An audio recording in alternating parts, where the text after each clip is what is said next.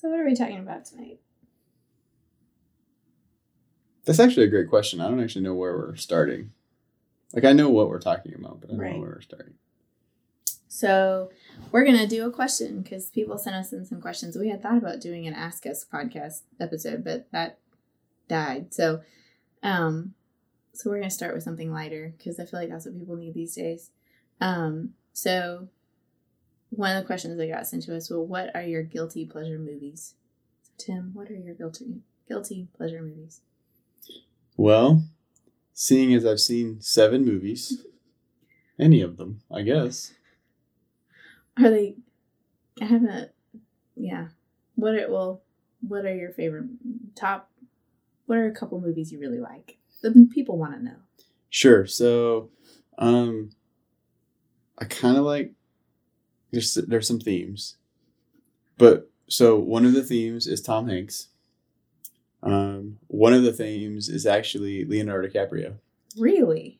Yeah, What movie have you seen with Leonardo DiCaprio? and DiCaprio? then um, one of the themes is that most of these movies are really messed up in some kind of way. So, oh, I think I remember now. so one of my favorite movies, What's Eating Gilbert Grape. Yeah. That's Leo. hmm He's in another movie too that I like, not Titanic. Titanic. Um, I'll, I'll think of it. I'll think of it. I can't remember what it is, but it was like, so it both T- Tom Hanks and Leonardo DiCaprio to me are interesting because um, I didn't know that a lot of the movies that I liked had them in it until like really I didn't know that all the movies that I like had Tom Hanks in it until you pointed it out right. because like Forrest Gump and the like commander in Saving Private Ryan, who I can't remember his name, and like like those aren't the same guy. Right. Because he does such a good job being Yeah, because he's such the character hmm that I'm like, it didn't even occur to me. I mean, obviously I knew it. Like once I thought about it, I was like, oh yeah, you're right. But it's like, I like they're just not even the same guy. Yeah. So uh, and and Leo's same way. I forgot Mhm. what's going on. Oh, and Is uh, it like Catch Me If You Can? yeah, maybe. I no, I don't think so. I'm trying to think of what it was. I think he was like um I think he was in a war movie. Um I do tend to like war movies. Um it's funny, so I've seen like like seven or not really seven, maybe like like like ten or twelve movies, like sat down and watched them. And then I've seen probably like another ten or twelve movies on airplanes that I almost don't count because I was just passing the time and uh, almost all of those were war movies. Some of them were good though, like Hacksaw Ridge. That's pretty good. It's about a guy who's a, um, what do they call it? It's like a, uh, like a defector, not a defector, but like he didn't want to carry a weapon, Hmm. so he went into war with no weapon as a medic, and the story is about um, his story about getting into the um, getting into the army, going to train to be a medic, going into battle, and his kind of like uphill climb that he had to make to get into battle because he wanted to go and he wanted to be part of the war effort, um, but he wouldn't carry a weapon. He was, um, man, what do they call it? I'll think of it. Um, uh, peaceful something. Um, but he wanted to go and do his, his duty, but he didn't want to carry a weapon. Um, it was kind of interesting. And, um, but yeah, and like Sling Blade, that's kind of like a messed up movie. But what I what I really like is I say it's messed up. It's like the the circumstances around it are kind of messed up, but like what I what I like about movies are when they make you think. So like I don't know if anybody's ever seen Sling Blade out there. Um, We're not necessarily recommending these. no, it's super violent. Um, but what's interesting is is like the character that Billy Bob Thornton plays is actually a murderer. Um, and you you know you think that's bad, right? Murder's bad. We know murder's bad. I think murder's bad too. Um, I'm not suggesting otherwise. But what's interesting is like in that whole movie, as the movie develops, like the only person who you can kind of side with, who's kind of good, is Billy Bob Thornton, the murderer. Hmm. Everybody else is like just messed up. And so um, it's interest always interesting to me when movies like kind of make you think because it's like you know that this guy did a bad thing, but you're kind of on his side, but he kind of did a bad thing. And all the people who don't do bad things, they're doing different kinds of bad things. and They're mm-hmm. kind of messed up. And so the whole thing's just kind of like it's not black and white. Yeah. It's very much kind of like just makes you think. and as different as we are and have proclaimed on this podcast, you just listed all the movies that I have zero desire to see. Because, yeah, no, not so much. So I was trying to think of my guilty pleasure movies. Oh, what? I just remembered mine. what is it? A Walk to Remember. He makes guilty? her a telescope. I know. The movie's great. Oh, there we go. We found one movie we can watch. He makes her a sad. telescope. Dang movies that end sad. But he made her a telescope. I know. It's pretty awesome.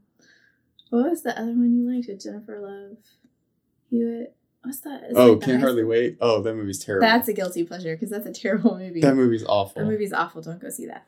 Um, I was trying to think about that the other day. Funny story. I uh, met the guy who is like in person, obviously, I guess, whatever. Um, I met him on the internet. I read his tweets. no, I for real um, met him. That's my one celebrity story. The guy, his name is Ethan Embry. He's the actor in Can't Hardly Wait, and I met him. And anyway, um, that's so maybe I'll tell that story one day. It's really not that interesting, other than he wasn't a very nice person. But that's okay. And the story is, you met him. I Okay. did, but he wasn't a nice person. I got to wait on him when I was working at a jewelry store. So there you go. Um, so I kind of struggled with the idea of guilty pleasure anyway because, like, I don't. Well, I laughed at that when I got we got asked that question because I saw the question come in, and I was like, I don't think that Tim does anything like with guilt. Like, like I think if you felt guilty about it, like you just wouldn't do it. And so I thought that was kind of amusing. But um, so I couldn't really think of like a movie that is my like that I would feel bad about or like guilty about watching. But I did think of a TV show, and so I'm gonna not answer the movie question, answer for the TV show, and it was um the How I Met Your Mother TV show because um I did feel a little bit guilty for watching that show because it's kind of a terrible show. I'm I'm not rec- actually recommending the show, um and but the reason that I love it is because and one day like I was watching it and Tim came in like walked through the living room and he like heard it on the TV and he was like and it was you know just another yet another episode of Barney being like a total man whore. Can we say that on this podcast? I don't know. Um and you just did. I just did. And he was like, What are you watching? And I was like trying to explain like why I liked the show. He was like, What could you possibly like about the show? It was like just terrible. And um and now I'm gonna butcher the story because I can't remember their names. But the married couple on the show, um, they I just when you juxtapose them against next to Barney, like and how um like one of my favorite lines from the show is um Barney is telling them about all his conquests and his whole list, this like running list of women that he's, you know, been with. And um and oh the main character guy who's married, this is really gonna bug me that I can't remember his name. I should have looked this up. Um he was like, I have that list too. It's my marriage certificate and he like high fives his wife. And it's just like just their like love and their devotion to each other and like the the goodness of them um and their relationship like juxtaposed against him like and I just to me like really came across as like the bright light in that show and so um I don't recommend that show I think it's kind of a terrible show but I'm sorry for all of you that love it um but just that them as a couple and so I, I would say that was my guilty pleasure so we're not that different. It's What? just emotional sling blade. why Because what because it's the same thing. It's like the context is upside down, but like there's this underlying story that makes you think. Mm, okay sure That's my story, and I'm sticking to it. It's so just you had to say emotional sling blade. your favorite movie what would it be I don't know. okay Whatever war movie I haven't seen when I'm sitting on the seat in the Delta plane, okay I'm really not picky. I feel like we should get a sponsorship from Delta. We just mentioned Delta. But um yeah. Yeah, they need some help. Ain't nobody flying right now. Yeah. So hope y'all are doing okay out there, everybody. We know that it's been rough. Everybody's stuck in their houses. So we're stuck in our house. So we're gonna podcast. so where do you Maybe that's what everybody should do. It's just Start- like everybody should just podcast. well Yeah. Because then between actually making podcasts and listening to everybody on Earth's podcast, we would just have lots to do at the house. Yeah.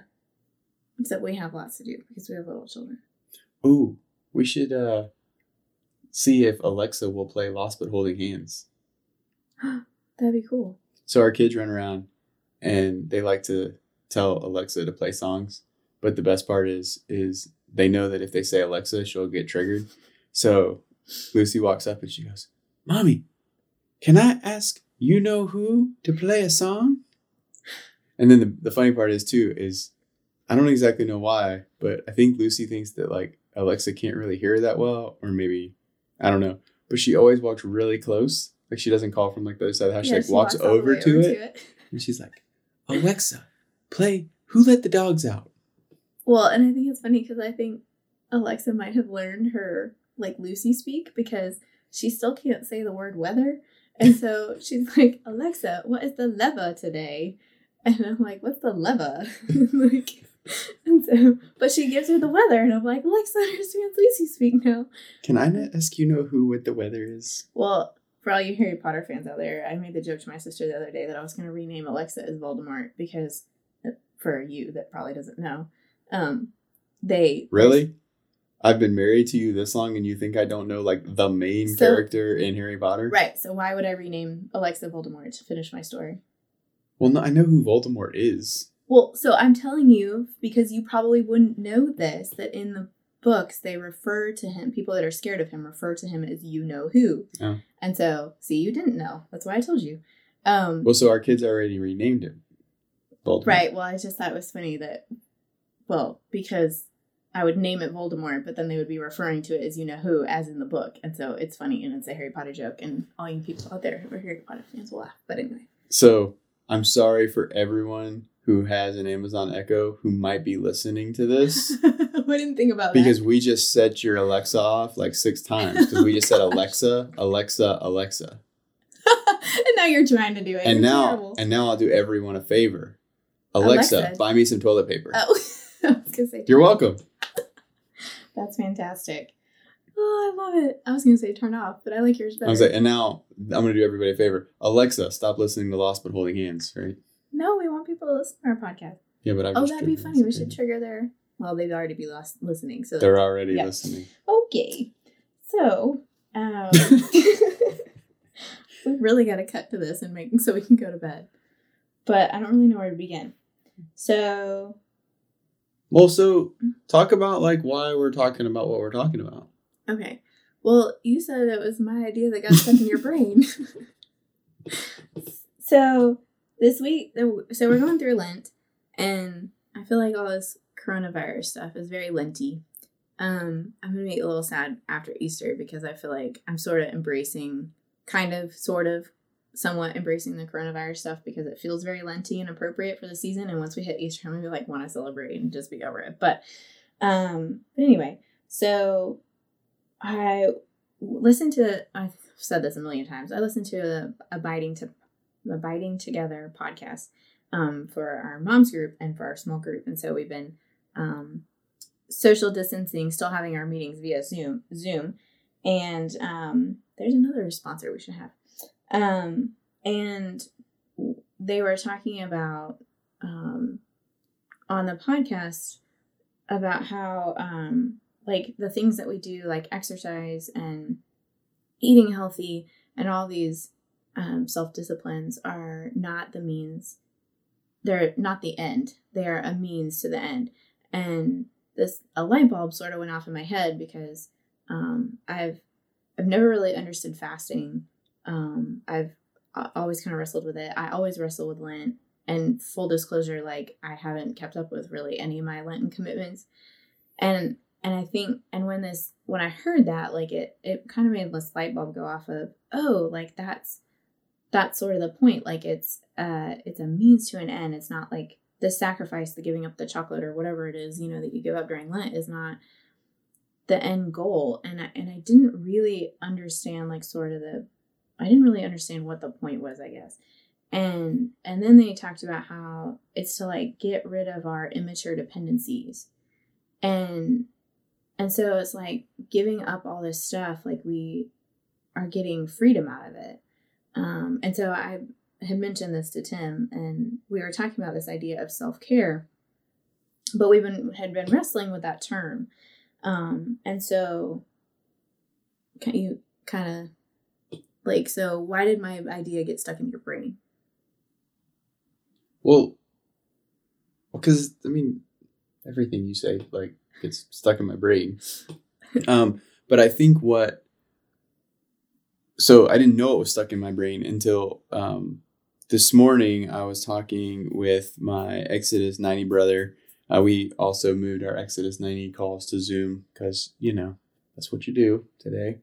So uh, he and I got up at six o'clock in the morning and, uh, yeah, got on Zoom, which was cool because, you know, I got 20 minutes back. It's a 20 minute drive to his house. So got to wake up a little later today.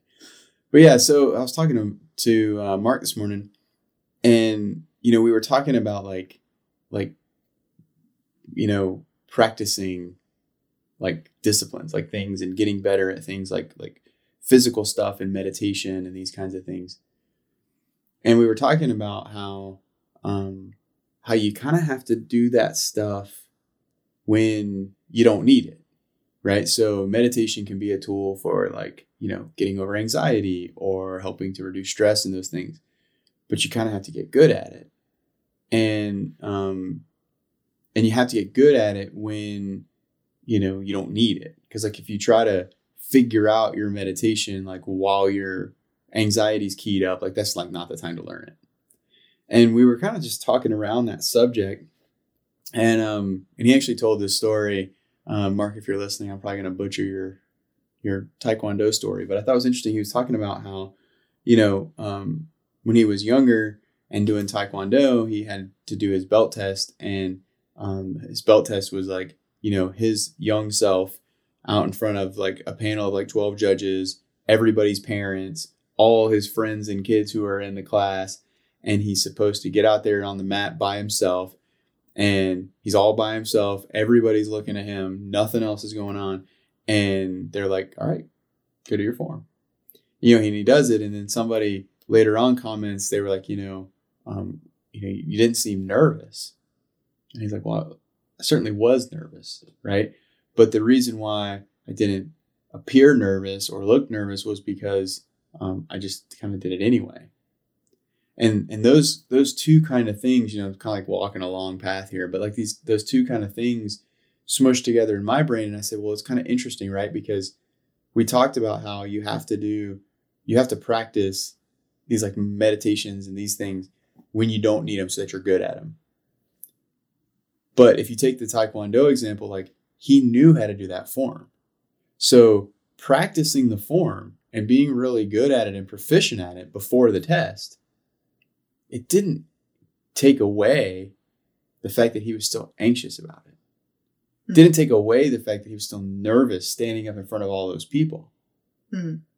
So, in a certain way, like what good did the practice do them, right? So, it's like if we expect that meditation will rid us of anxiety because we have this tool of breathing or meditation or whatever it is, that that's a good tool, right? I'm not saying don't do it. I'm saying those are great tools. But if we think that we're going to get really good at the tool and it's going to make the circumstance go away, that's just not the way it's going to work, right? Mm-hmm. So, what is it that we actually have to get good at? You know, and and what we have to get good at, I think, through these things, the actual work. And this is connecting back to what what kind of connected all of my brain this morning when I, I texted Amy. I was standing in the social distance Home Depot line for 15 minutes waiting to get access to um, the wheat straw and the uh, pressure washer cleaner that we needed. Um, and I had this idea, like it all kind of smushed in my brain together, where I was like, all of these things we're talking about, the stuff that Amy was talking about, the and and this the meditation that was part of our conversation and the, the preparing the form that was part of the story, all of those things were just means to an end.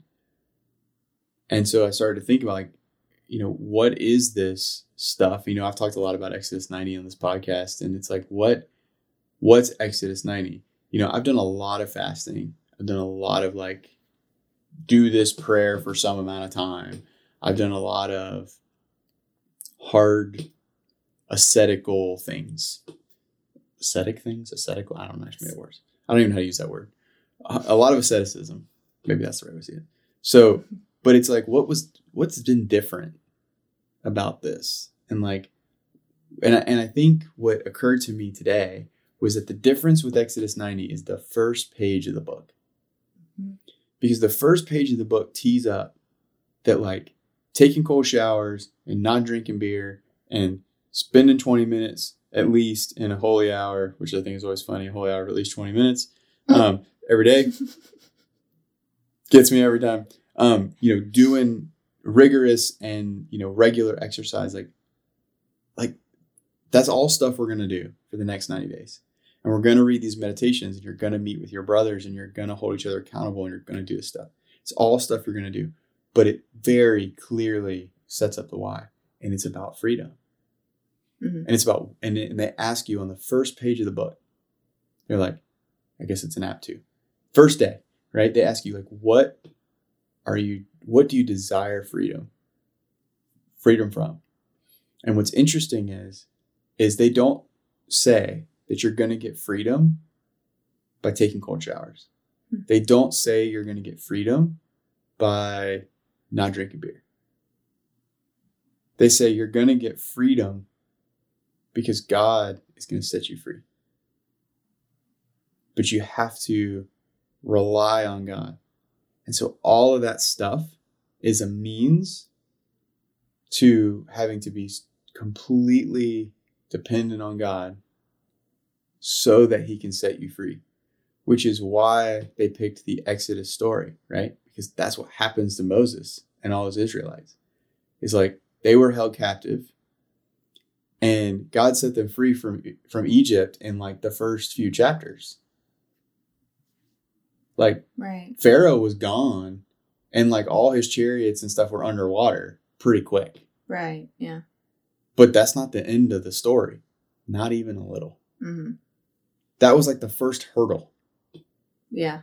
Then they wander around with God for what?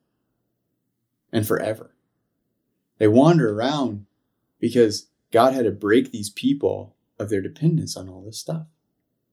And eventually they came, became totally reliant on Him. And they fussed and they complained and they pitched fits and they, like, you know, they were complaining to Moses and they were like, look, dude, at least in Egypt we had a bed to lay our head on and we had food that wasn't this weird powdery white stuff that we don't even know what it is hmm right and and they were like they rebelled against it. And then you know moses turns his back for five seconds and aaron builds a golden calf and they're like look this is fun again. And they have a party. They have a party for like the first time right? Hmm they're just like tired of it. And it took them all that time wandering around to finally be dependent on god. And it's like that was the point.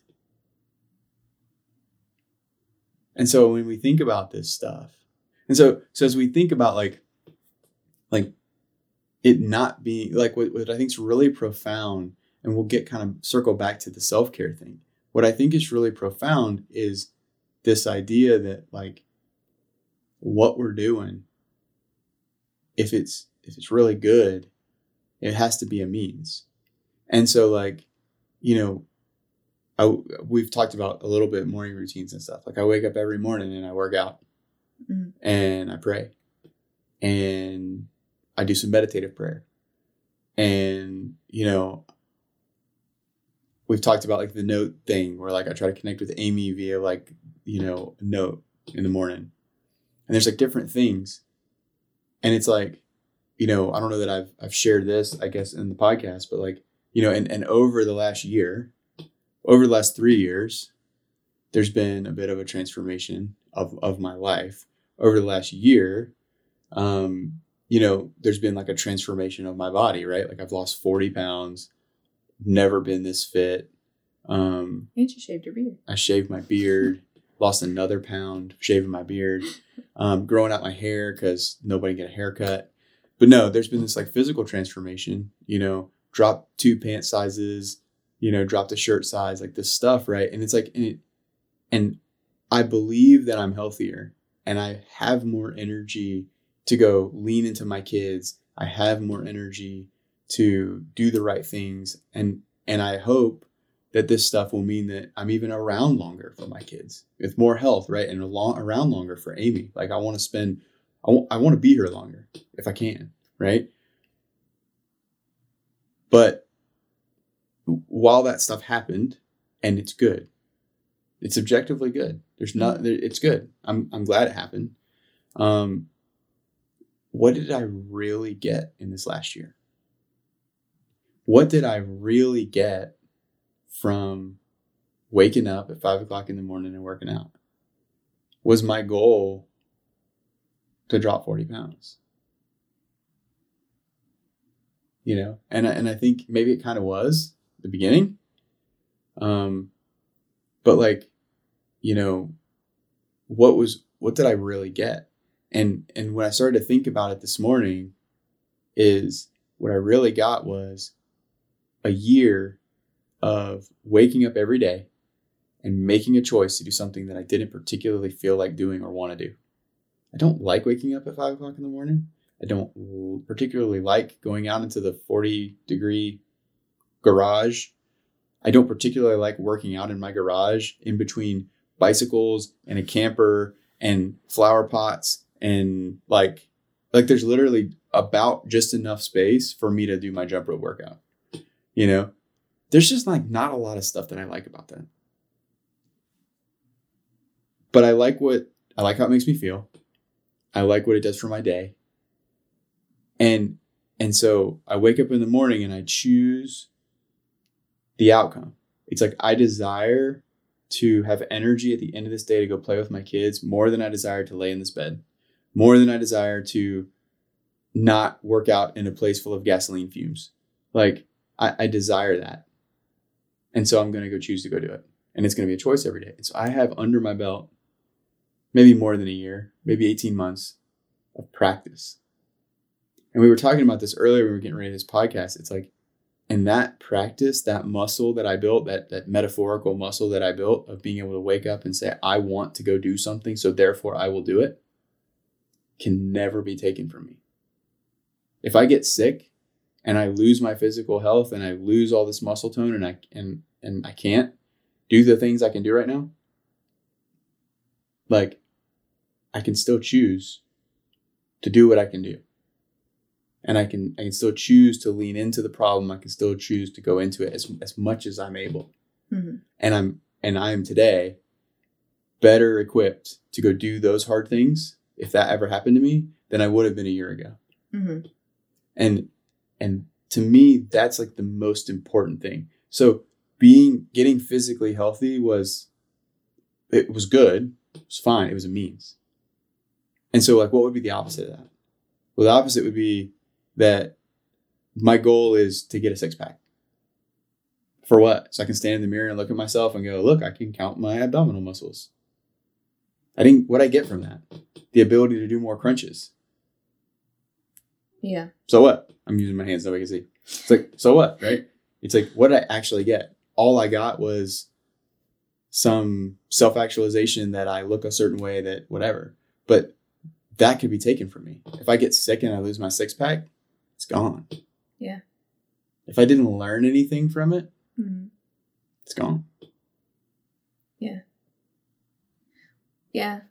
I, I sort of have a different um, not different take, but yeah, like just from a different angle, I guess. Um, when all this coronavirus stuff hit, um, or before it, it, it all hit, um, I had really the difference for me this year is sort of the, this morning routine that I've been honing, I guess, since the beginning of the year. And, um, and for, for me, there's, uh, you know, there's the physical component. Like, you know, I get up not quite as early as Tim does, but I get up early and work out and um, I do my gratitude journal and I pray and I've been taking this mindfulness class, so I do my mindfulness exercises and um, and then I get ready and I try to do this all before the kids get up. Um, but so when all this coronavirus stuff hit, that had, had already been this routine that I'd had, and um, the first several days I got super overwhelmed and super anxious and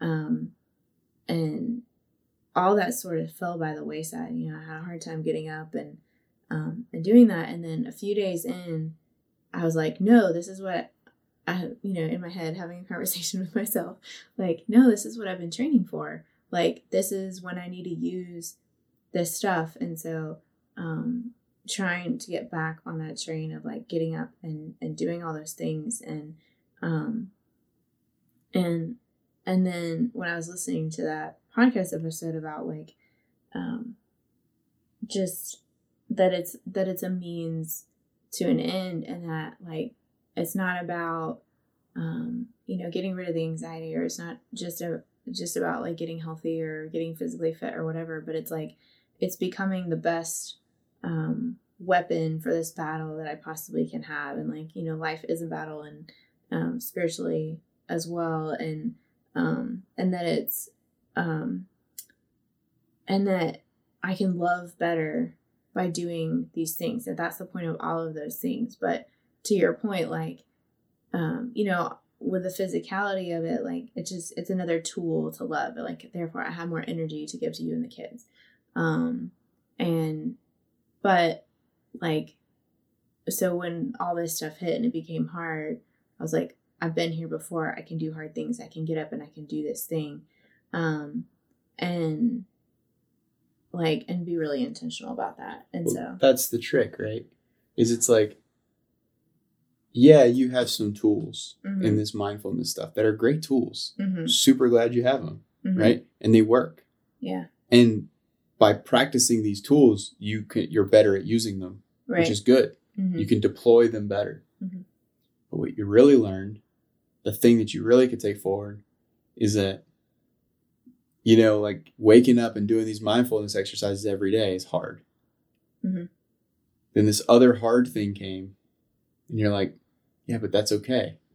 Because, mm-hmm. like you said, I've been here before. It was in a different thing. Maybe it wasn't as big. You know, I, I make it sound like waking up at five in the morning is like some epic thing. It's really not. But it kind of is because mm-hmm. it's just a choice. Yeah. And it's still a choice, right? And so then when the hard thing, when a, when a legitimate hard thing comes, harder than just not hitting snooze on the alarm clock, right? It's like, but it's okay mm-hmm. because I know that I can choose to do the right thing mm-hmm. because I've had a year of practice right. of waking up and doing the right thing. And chances are, even today, I already have an example because mm-hmm. the first thing I did today was choose to do the right thing. Mm-hmm. So even today, before this hard thing came and got me, within the last 24 hours, I said, I'm going to go do the right thing. Mm-hmm. You know? And and there's practice there.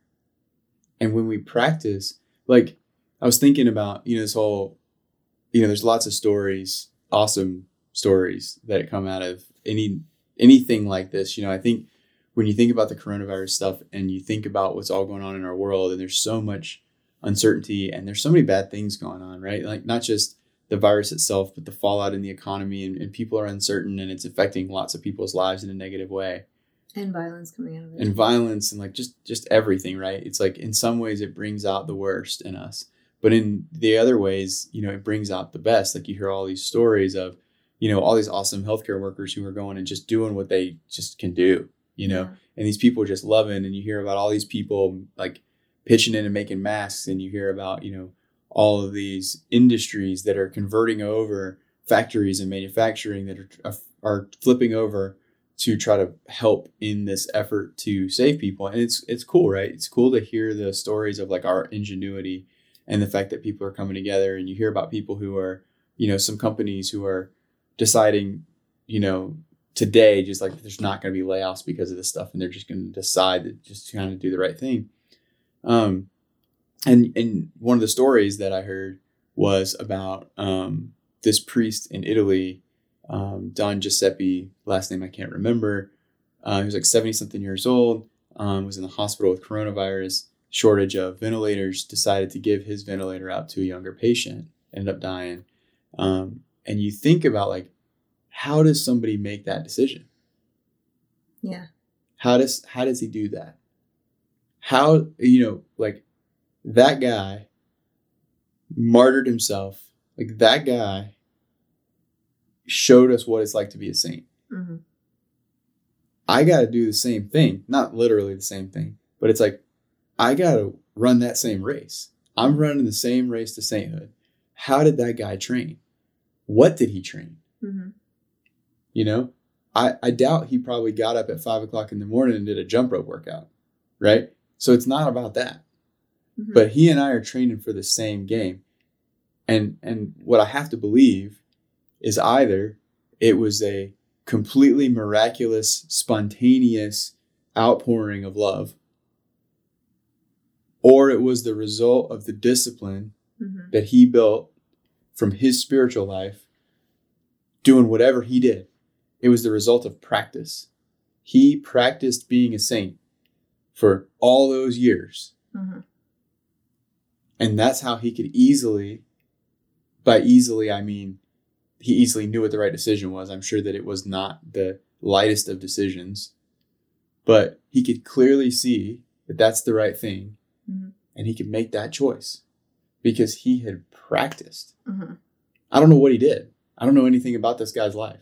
Mhm. Like I said, he probably wasn't in his garage doing jump rope workouts, right? Mhm. It, it was probably something different than what I'm doing Mhm. but the training was the same. He was in his life practicing for that moment when he was going to get put in the game.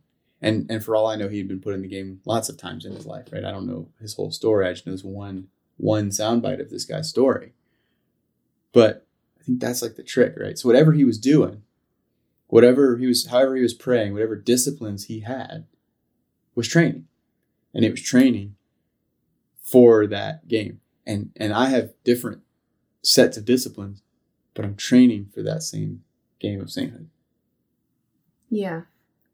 Yeah. Well, so all of these things are like a means to choosing love, to to being free to choose to be better to love and to choose love and i think that's what he did. He chose love.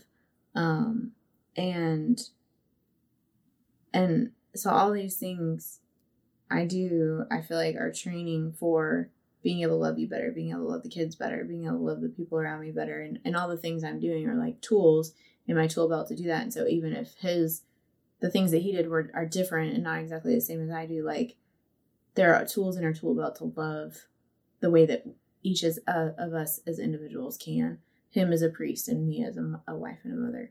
Um and so um kind of a I, I think and i think it's freedom to choose christ right? And so um one of the things i've been working on was this gratitude journal and um part of my morning routine. Um and it it stemmed from reading um well it becoming a daily practice stemmed from reading um a thousand gifts by Ann Voskamp and um so a couple weeks ago um i start i challenged my small group to i just made this gratitude challenge up. Um and it had a component like each day has a little component of like listen you know something like listen to a song that um, makes you happy. Um and then like think of three things you're grateful for and each day has sort of a theme. Um so like one day was like beautiful things you're thankful for. Um and and then you know share one with the group. And so um so this training of like and all this kind of ties together. So like with mindfulness it's all about like choosing which thoughts you're going to give energy to. Um and so in the practice of like being grateful and choosing to be grateful um there's you get near the end of the book and she starts talking about like the hard gratefulness like being grateful in all circumstances. And and like and the more you're able to choose to be grateful like you start training that muscle of being grateful and training that muscle of like looking for jesus throughout your day. Um and and so you know i challenged my group really because i just needed people to like walk along on this journey with and walk and, and do that with because um because when all this started going down it it was anxiety producing and it was um there were days when i you know skipped that practice and it was hard to be thankful and i started thinking about all the things that were going wrong and the, all the things we didn't have. But um but the practice of being grateful every day and the practice of um being grateful even in difficult circumstances is is the freedom to choose to turn my energy and my mind towards Jesus and to choose Jesus every day and to like and and I found I had the days when I've been more at peace with all of this than others is the day that I days that I've been like surrendering and holding my hands open to what God has for each day. And um and I think that's been like really hard for everybody right now with all of this staying at home and all of these things. I think there's a lot of uncertainty in the world. And I think it bothers some people more than others. But um and and the more like I've accepted and, and it was funny because I'm gonna tangent here for a second. I've been thinking about something you and I had talked about a long time ago, and it was like and I can't remember the full context around the conversation, so this might be a little weird to tell a story, but we were talking about like being deserted on a desert island. I don't know if you remember this conversation. And it was something about like the difference between surviving and thriving and how like that you would immediately start making your life better. Like you would immediately start like figuring out an easy way to make get water and like, you know, there's a difference between like just doing what you have to do to get by in order for the boat to come. What if the boat doesn't come, right? Like and if you've taken every day to make your life better, to get shelter, to easily get water, like then you're gonna live out those days, however many days you're left on that island, like better. Do you have any idea what I'm talking about? Do you remember this? No, I, but that sounds consistent. It's the same reason why when we get like snowed in in Georgia, because you know a snow in Georgia is gonna last what like three or four days. Yeah. It's like everybody rushes to the store. They're getting white bread they're getting flour, yeah. they're getting butter and American cheese. Yeah. And I'm like, y'all are crazy. Ain't no way I'm eating grilled cheese sandwiches. If I got three days off with no power, I'm making barbecue. I got beer. We're making, right. we're having a party. Yeah. Because why not? But so, anyway. So I've been thinking about this deserted island thing the last couple of weeks with all of this like coronavirus stuff. My mind's been going to some interesting places. And I was just thinking like, um, and and granted, I have I feel like on paper our lives are not vastly different than what they were beforehand. You know, you already work from home most of the time. Like I was already home homeschooling the kids. Like there isn't stuff that's like terribly different for us. But but I start, you know, but there's all this uncertainty, right, on like how long this thing is gonna last. And so I started thinking about the deserted island conversation, and I was like, so I don't know how long this is gonna last. I don't know if I just have to like hold it together for like another week, or if like I need to start thriving in the situation that I'm in because like you know you can last for like a week without like food and water or whatever like in on a deserted island not like right now you know? Well i guess not right now. And um i'm like so what can i do to start thriving? And so as soon as i got back to that like morning practice and those self disciplines in the morning of like i'm this is what i'm going to do. I'm going to start here. I'm going to start with these di- these discipline practices. Like what else can i um, could I start doing? And when I started from that place of routine and putting my feet on the floor and doing those routine things, it it it created space for me to um, to think about sort of how to start thriving. And so there were like kind of just little things I started doing, like started to to go, well, you know what, like school can look different for us now. Like, yeah, I don't have to change up the game, but I can change up the game. And so we've done school a little bit differently. We've done more creative pursuits and we've, um, you know, taken advantage of the spring weather and like started doing Couch to 5K for PE and, um, and doing like new things. And, um, and I don't know, just like little, or like we've eaten on the back porch a few nights and like, you know, I remember I think it was la- day last year when the electricity went out for like, I don't know, it was a while, like, you know, not just a couple hours, like 24 hours or something like that. And Mathen was super happy. Like, he was like, Can we have the lights go out more often? Because, like, we play games as a family and we do all this stuff. And so I sort of have been applying that, starting to try to apply that to where we are now. And, like, we're like, well, you know, let's go for another hike or let, let me take you guys to the creek that they've now just think is their backyard and like let you guys play and um and the more I've sort of like tried to embrace the situation and surrender and like accept this with open hands and be like, okay, what can we do this? Like it's kind of crazy, but I almost am like anxious about it ending.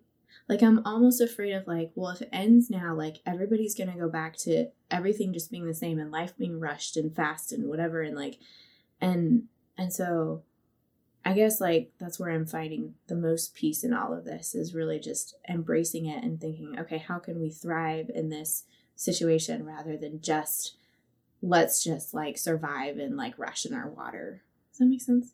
Yeah, I mean, I think that that's it's just a different kind of outlook, right? It's like you just got to get to work. And it's like, you know, the world is uncertain.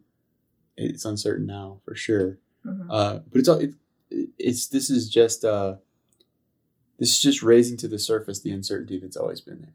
Yeah. Because it's always uncertain. Mhm. You know, no none of us know if we're even going to wake up tomorrow. Right? So it's like it's always uncertain. So what are we going to do with it? What are we going to do with right now? Are we going to you know, are we going to just like sit here and, and and hold fast to the the 1 gallon of water we have and just say, "You know what? This is it," and accept it? Or are we going to just like try to make the best of it, whatever it is, you know. And, and if the situation's super hard, you know, it's going to look different. If it's, you know, kind of like us where, you know, things are different, but not all that different, you know, it's a little bit easier and, and everybody's in a different place. But at, at some point, it's like, you got to start building.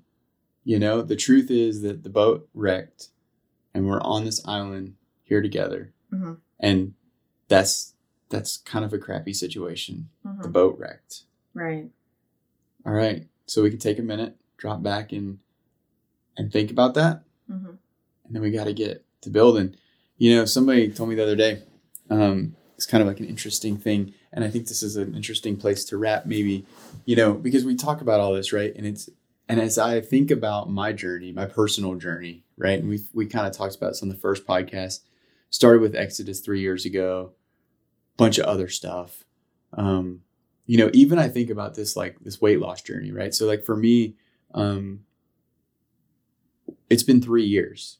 You know, three years ago, I was 210 pounds. I'm like 170 now. Um, and that's not the only metric, but there's there that's a metric, right? And two years ago, I was 200 pounds. A year ago, I was 300 pounds. hmm Um, so as far as you know, being on the Biggest Loser or something like that, like I, I ain't winning any competitions with my ability to lose weight in the last year. Hmm All of a sudden, it kind of made sense, and it, and I sort of figured some things out, and things started to change for me. But this whole this whole journey, you know, e- even all of that, it's like I look back at it, and it feels like a blink. Hmm. It's just like, you know, when I'm in it, when I'm in it, it feels like it's so such a long, arduous thing, and I look back, and it's like it's just a blink. It's just a little moment, you know, and I think about those kinds of things, and it's like you know, I don't if people are listening out there and they're like, how in the world do I even kind of get started? And it feels overwhelming. Like there's all these changes I want to make. I don't even know where to start. You know, that's kind of where I was. You know, I kind of got in my head that I don't really, even, I didn't even know what my goal was three years ago. I didn't even know what to expect. The only reason why 170 pounds became a little bit of a thing for me was that I went to the doctor and he just told me based on BMI that that was like a, a good range. Everybody who knows anything about health is like, is BMI even the right metric? I don't even know, right? It's not really the point, but it was like kind of a ballpark, somewhere to aim. But that was so far crazy for me. Like in college, I was 185, never had been in my adult life in the 170s. It's like, it just didn't make sense.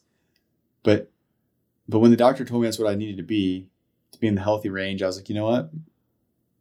What if I could get there? But I don't even know how. I don't even know where to get started.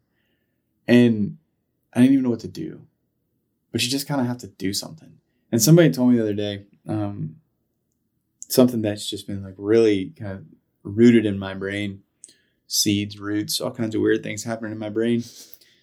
Cut it open, it's just a bunch of plant life. Um, but he said, We're getting tired. yeah, he said, uh, he was like, when's the best time to plant a tree? 20 years ago. Trees grow slow. Yeah. When's the next best time to plant a tree? Now. Now. Yeah. So, cool. I didn't plant the tree 20 years ago. I'm going to plant it now. Mhm.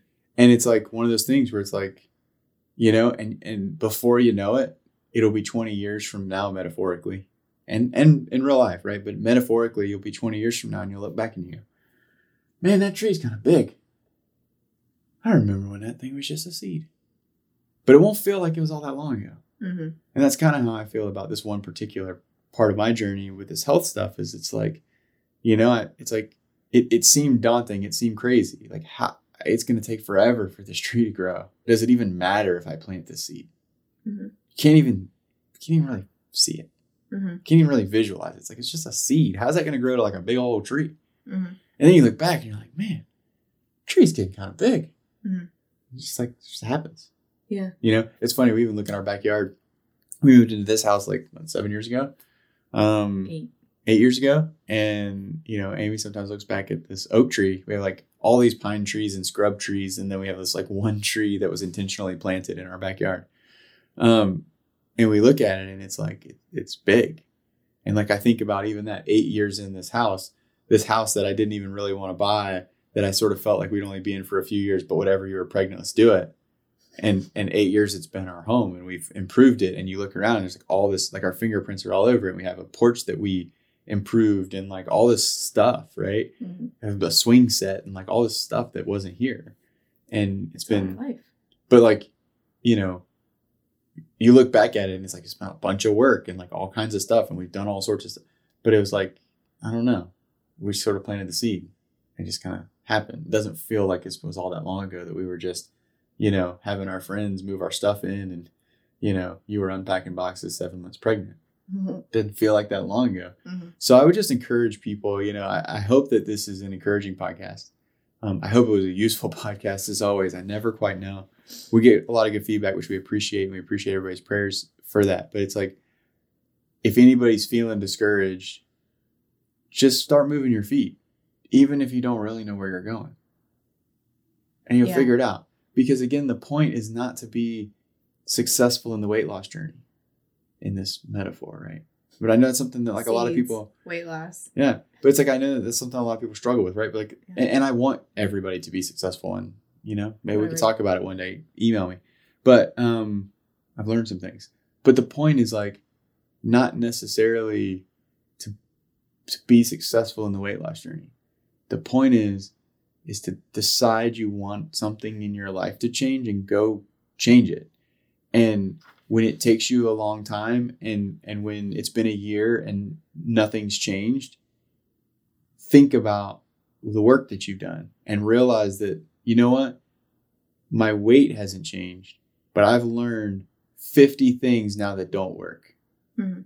cool so i'm still i'm, I'm down the i'm down the path i'm i'm headed towards the target because i know where it isn't and then but I'm, and I'm going to keep I'm to keep doing stuff. I'm going to keep trying. I'm going to keep working. I'm going to keep putting something into it, right? And I think that that that muscle of I'm just going to keep putting into it. I'm going to wake up every day and I'm going to keep working on this thing. I'm going to keep building. Mhm. That's the thing you're learning. That's the skill. Whether or not the metrics moving exactly like you want it to at the moment, it will move because what you're learning is I'm gonna I'm gonna make it move because I'm gonna try everything until it moves. Mhm. And that determination is what makes things move, right? I'm I desire a stronger relationship with God. I don't even know what that looks like. Mhm. Well, try some stuff. Mhm. But try some stuff with the understanding of do I feel closer to God? Does God speak to me through this? Mhm. Is do I feel the movement of the Holy Spirit in this? Like, maybe not. Maybe you're doing it wrong. Maybe you don't know how to do it. I don't know, but but keep trying, right? And just just get after it. And then eventually, you know, that that tugging at your heart has to be like like God will answer that. There's no way you approach God every day and you're like, "Hey, trying to figure out how to connect with you."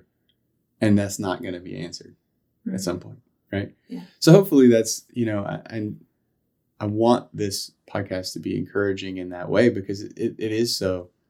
There is so much uncertainty out there, and there is, um, it, and it can just be really hard to get to get that gusto to just start moving. But I think that's really the key in all this stuff.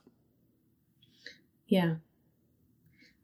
Well, as we head into um, Holy Week, this is our Holy Week leading up to Easter, um, and you know, I think just keeping like the resurrection in mind, right? Because like during Holy Week, we walk the story of Jesus, and it's so easy to get to like Friday and the crucifixion and to like wallow in it and um and like you know change is hard it's really painful it's a big pain literally and um and we get i get i know i get worried about being stuck in the pain but like but when you let god grow you and you let god change you and you go into that pain like there's a resurrection on the other side and so like and there's freedom on the other side and so That's something beautiful about this time. I'm really glad you brought that up. That's actually a better wrap up than where I was going.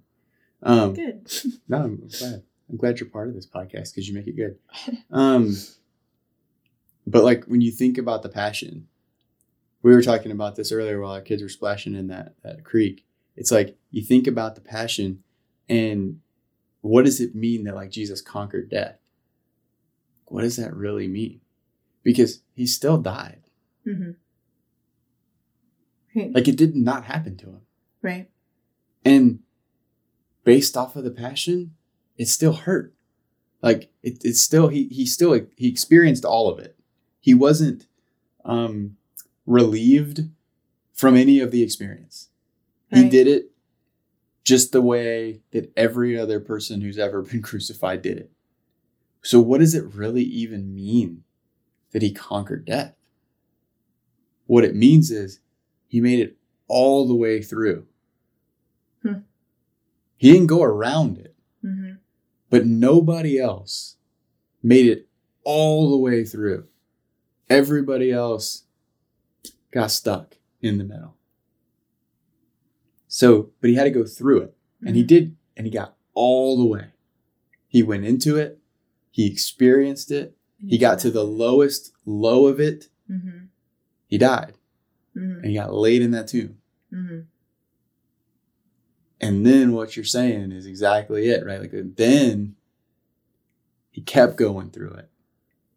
And he got to the other side. Mm-hmm. And he poked a hole through that wall so that all of us then could kind of flood through to the other side. And it's actually kind of cool. Like I am thinking about this because what did he go do? He went and picked up all his friends from the land of the dead. And he's like, look, guys, like, let's go.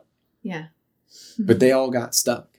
yeah But he wasn't, he didn't just go around it. And he could have, right? Like he didn't have to do that. But he did because that was the way. Mm-hmm. Because the way is through the hard thing. It's not to go around it or to not experience it or to make it go away. I mean, he could have he could have had it any other way. He could have called legions of angels to save him. He could have just done it himself, right? He but he didn't. He went he punched through it. And I think that's like that's our model, ultimate model of sainthood, right? Like we're we're called to look the hard thing in the face and we just got to punch through it. yeah and all of that training and all those self-disciplines are the practice to punch through it Yeah. Yeah. It's training for the game. Yep. So god bless everybody as we head into holy week we pray for a wonderful easter for y'all Yeah. And, uh, you know, we would encourage you to, like, and what we're going to try to figure out how to do is, and I hope everybody's doing this too, but it's going to be kind of a weird Easter yeah to not be able to go to Mass. Yeah. But, uh, do something at home. Make it still special because what's cool is, you know, Jesus will be there just as much, even though we'll all be missing. I'll, I'll specifically be, although we'll watch it on, on TV probably. But my favorite part of Easter Mass is always the Gloria when it comes back. oh really Yeah. It's like I'm it's weird. I miss it. And and maybe other people like notice too, but I guess because I've done so much like playing in the liturgy and Mhm. whatever, like I, I like intellectually know it's not there. mm-hmm. And I also kind of miss it, even though I don't particularly like love the music itself, but it's like it's it's very like exuberant Mm-hmm. and there's like it feels, you know, Lenten Mass is very Spartan. And so it feels very like just plain. Mhm. And then all of a sudden, like the very first like really exciting thing that comes back is like boom, the Gloria. And it's like it's back mm-hmm. it's back. I always love when they play like the big one too with like the bells and like the organ, and it's like boom, like it's back. that's awesome I think that's how the angels did it. Organ, pipe organ, bells. Yeah. You're making the face like wrap it up. I'm Yeah. seeing I'm seeing the wrap it i'm up. tired All right, so eleven oh seven. That's a wrap.